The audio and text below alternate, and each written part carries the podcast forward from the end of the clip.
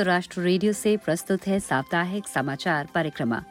अभिवादन के साथ मैं हूँ शिवानी काला। 8 सितंबर 2023 के बुलेटिन की सुर्खियाँ। यूएन प्रमुख ने एक पृथ्वी, एक कुटुंब, एक भविष्य सिद्धांत के मार्गदर्शन में वैश्विक संकटों से निपटने पर दिया बल। ताप लहरों के कारण वायु गुणवत्ता में चिंताजनक गिरावट। स्वच्छ वायु और पर्यावरण के लिए अंतर्राष्ट्रीय सहयोग का आह्वान। यूएन महासभा के 78वें सत्र का उद्घाटन पारंपरिक सहयोग में निहित लाभ पर बल। अफ़गानिस्तान में अतिरिक्त 20 लाख लोगों के लिए जीवन रक्षक खाद्य सहायता में कटौती।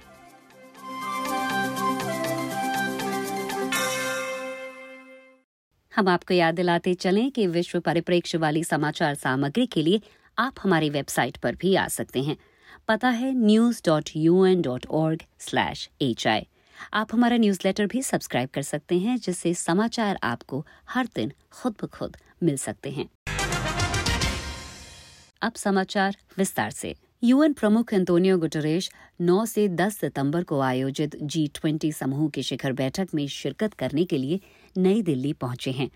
जहाँ उन्होंने एक पत्रकार वार्ता को संबोधित करते हुए कहा कि जलवायु परिवर्तन, भू राजनैतिक दरारों, हिंसक टकरावों, निर्धनता व विषमता समेत अनेकानेक संकटों से निपटने, वैश्विक समुदाय को एक पृथ्वी, एक कुटुंब, एक भविष्य के सिद्धांत को साथ लेकर चलना होगा।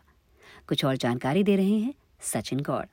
यूएन महासचिव ने ध्यान दिलाया कि जी ट्वेंटी शिखर बैठक की थीम एक पृथ्वी, एक कुटुंब एक भविष्य शाश्वत आदर्श है लेकिन ये मौजूदा दौर को कटघरे में भी खड़ा करती है क्योंकि हम एक वैश्विक परिवार के तौर पर फ़िलहाल सही से काम नहीं कर पा रहे हैं Divisions are growing, tensions are flaring up, and trust is eroding. विभाजन गहरे हो रहे हैं तनाव बढ़ते जा रहे हैं और भरोसे का क्षरण हो रहा है। दुनिया संक्रमण के कठिन दौर से गुजर रही है, जहाँ भविष्य बहुत बहुध्रुवीय नज़र आता है, लेकिन मौजूदा बहुपक्षवादी संस्थाएँ एक बीते हुए समय को ही परिलक्षित करती हैं। उन्होंने वैश्विक वित्तीय तंत्र और संयुक्त राष्ट्र सुरक्षा परिषद में सुधारों की आवश्यकता पर बल दिया। यूएन प्रमुख ने 21वीं सदी की बुनियाद में स्थापित की जाने वाली कारगर अंतर्राष्ट्रीय संस्थाओं की पुकार लगाई, जो कि यूएन चार्टर और अंतर्राष्ट्रीय कानून पर आधारित हों और जो मौजूदा समय की वास्तविकताओं का प्रतिनिधित्व करें। यूएन प्रमुख ने कहा कि नई दिल्ली में जी ट्वेंटी शिखर बैठक में उनकी एक सरल मगर ज़रूरी अपील है। मानवता के समक्ष मौजूद चुनौतियों से निपटने और साझा भलाई के लिए हमें एक साथ आना होगा। इस क्रम में उन्होंने जी ट्वेंटी नेताओं से दो अहम क्षेत्रों पर ध्यान केंद्रित किए जाने का आह्वान किया। जलवायु संकट से निपटने के लिए कारगर उपाय किए जाने होंगे और टिकाऊ विकास को बढ़ावा देने वाले कदम उठाए जाने होंगे। यूएन प्रमुख ने ध्यान दिलाया कि कोई भी देश, कोई भी क्षेत्र और जी ट्वेंटी समेत कोई भी अन्य समूह इन चुनौतियों का अकेले अपने दम पर मुकाबला नहीं कर सकता है। इसलिए सभी को एक परिवार के रूप में एक साथ आकर, एक पृथ्वी और एक भविष्य की रक्षा करनी होगी। विश्व मौसम विज्ञान संगठन यानी डब्ल्यूएमओ ने बुधवार को एक नई रिपोर्ट में आगाह किया है कि जलवायु परिवर्तन के कारण ताप लहरों की गहनता व आवृत्ति बढ़ रही है। जंगलों में आग लगने की घटनाओं और रेगिस्तानी धूल के फैलने से ये ताप लहरें और गंभीर रूप धारण कर रही हैं, जिससे वायु गुणवत्ता में तेज गिरावट दर्ज की जा रही है और मानव स्वास्थ्य व पर्यावरण पर भी असर हो रहा है। यूरोपीय संघ की जलवायु सेवा के अनुसार उत्तरी गोलार्ध में तापमान वृद्धि की वजह से इस वर्ष रिकॉर्ड स्तर पर गर्मी पड़ी है। ये पहली बार है जब अगस्त का महीना इतना गर्म साबित हुआ है और इसी वर्ष जुलाई के बाद अब तक का दूसरा सर्वाधिक गर्म महीना है। विश्व मौसम विज्ञान संगठन द्वारा जारी नई रिपोर्ट के अनुसार उच्च तापमान न केवल अपने आप में एक खतरा है, बल्कि इससे हानिकारक प्रदूषण में भी वृद्धि होती है। 2022 के आंकड़ों के आधार पर रिपोर्ट में बताया गया है कि पिछले साल ताप लहरों के कारण किस तरह वायु गुणवत्ता में खतरनाक गिरावट देखी गई। पारिस्थितिकी तंत्र, कृषि एवं हमारे रोज़मर्रा के जीवन पर भी असर होता है। वहीं 7 सितंबर को नीले आकाश के लिए स्वच्छ वायु के अंतर्राष्ट्रीय दिवस के अवसर पर यूएन प्रमुख ने अपने संदेश में बद से बदतर हो रहे वायु प्रदूषण पर चिंता जताई है। उन्होंने इसे वैश्विक आपात स्थिति से निपटने के लिए अंतर्राष्ट्रीय सहयोग को मजबूती प्रदान किए जाने का आह्वान किया है। वायु प्रदूषण एक वैश्विक समस्या है, जिसके मद्देनजर इससे निपटने के लिए वैश्विक स्तर पर सहयोग को अहम माना गया है। इस वर्ष अंतर्राष्ट्रीय दिवस की थीम है, स्वच्छ वायु के लिए एकजुट, जिसके ज़रिए मज़बूत अंतर्राष्ट्रीय साझेदारियों निवेश में वृद्धि और वायु प्रदूषण में कमी लाने के लिए सामूहिक जिम्मेदारियों पर बल दिया गया है। संयुक्त राष्ट्र महासभा के सतहत्तरवें सत्र के समापन के साथ ही मंगलवार को अठहत्तरवा सत्र आरंभ हुआ है, जिसके अवसर पर बहुपक्षवादी सहयोग की अहमियत को रेखांकित किया गया है। संयुक्त राष्ट्र महासभा के सतहत्तरवें सत्र के लिए अध्यक्ष कसाबा करोसी ने सचेत किया कि भू राजनैतिक प्रतिस्पर्धाओं के इस दौर में देशों में पारस्परिक सहयोग परम आवश्यक है। एक रिपोर्ट के साथ हैं सचिन गौड़। यूएन महासभा का सतहत्तरवा सत्र पिछले वर्ष औपचारिक रूप से 13 सितंबर को आरंभ हुआ था।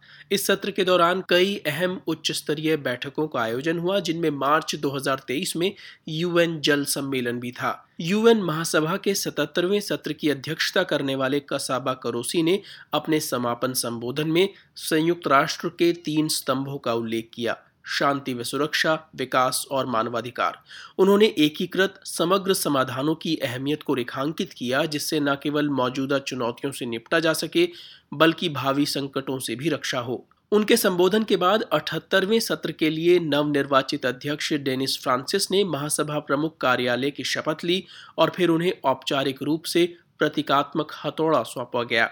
महासभा के अठहत्तरवें सत्र के लिए अध्यक्ष डेनिस फ्रांसिस ने अपने उद्घाटन संबोधन में चार महत्वपूर्ण प्राथमिकताओं का उल्लेख किया, शांति, समृद्धि, प्रगति और सततता।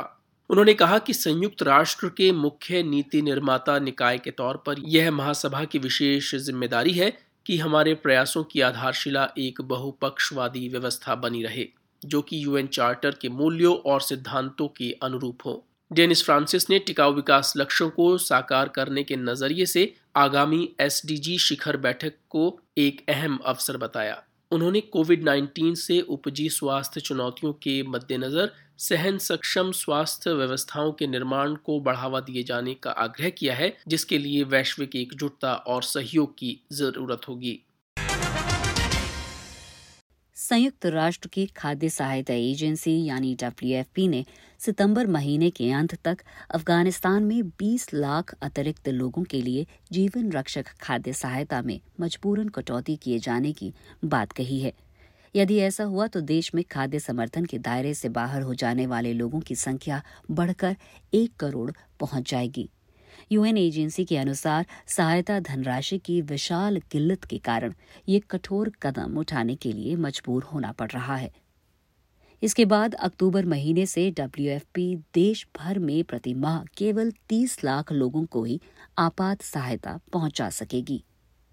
खाद्य सहायता एजेंसी को मार्च महीने के दौरान आपात स्तर पर भूख का सामना करने वाले समुदायों के लिए रसद में कटौती करने के लिए मजबूर होना पड़ा था।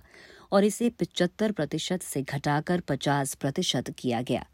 सितंबर महीने के अंत तक नई कटौती की आशंका के बाद देश में विश्व खाद्य कार्यक्रम की सहायता से वंचित लोगों की कुल संख्या एक करोड़ तक पहुँच जाएगी।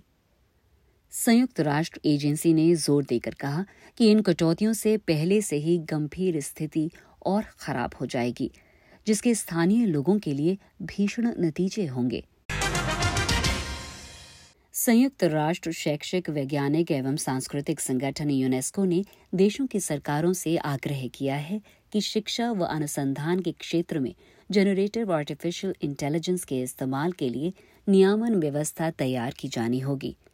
यूएन एजेंसी ने डेटा सुरक्षा व उपयोक्ताओं की निजता के लिए उपाय किए जाने का भी आग्रह किया है और उपयोक्ताओं यानी यूज़र्स की आयु सीमा का भी ख्याल रखा जाना होगा।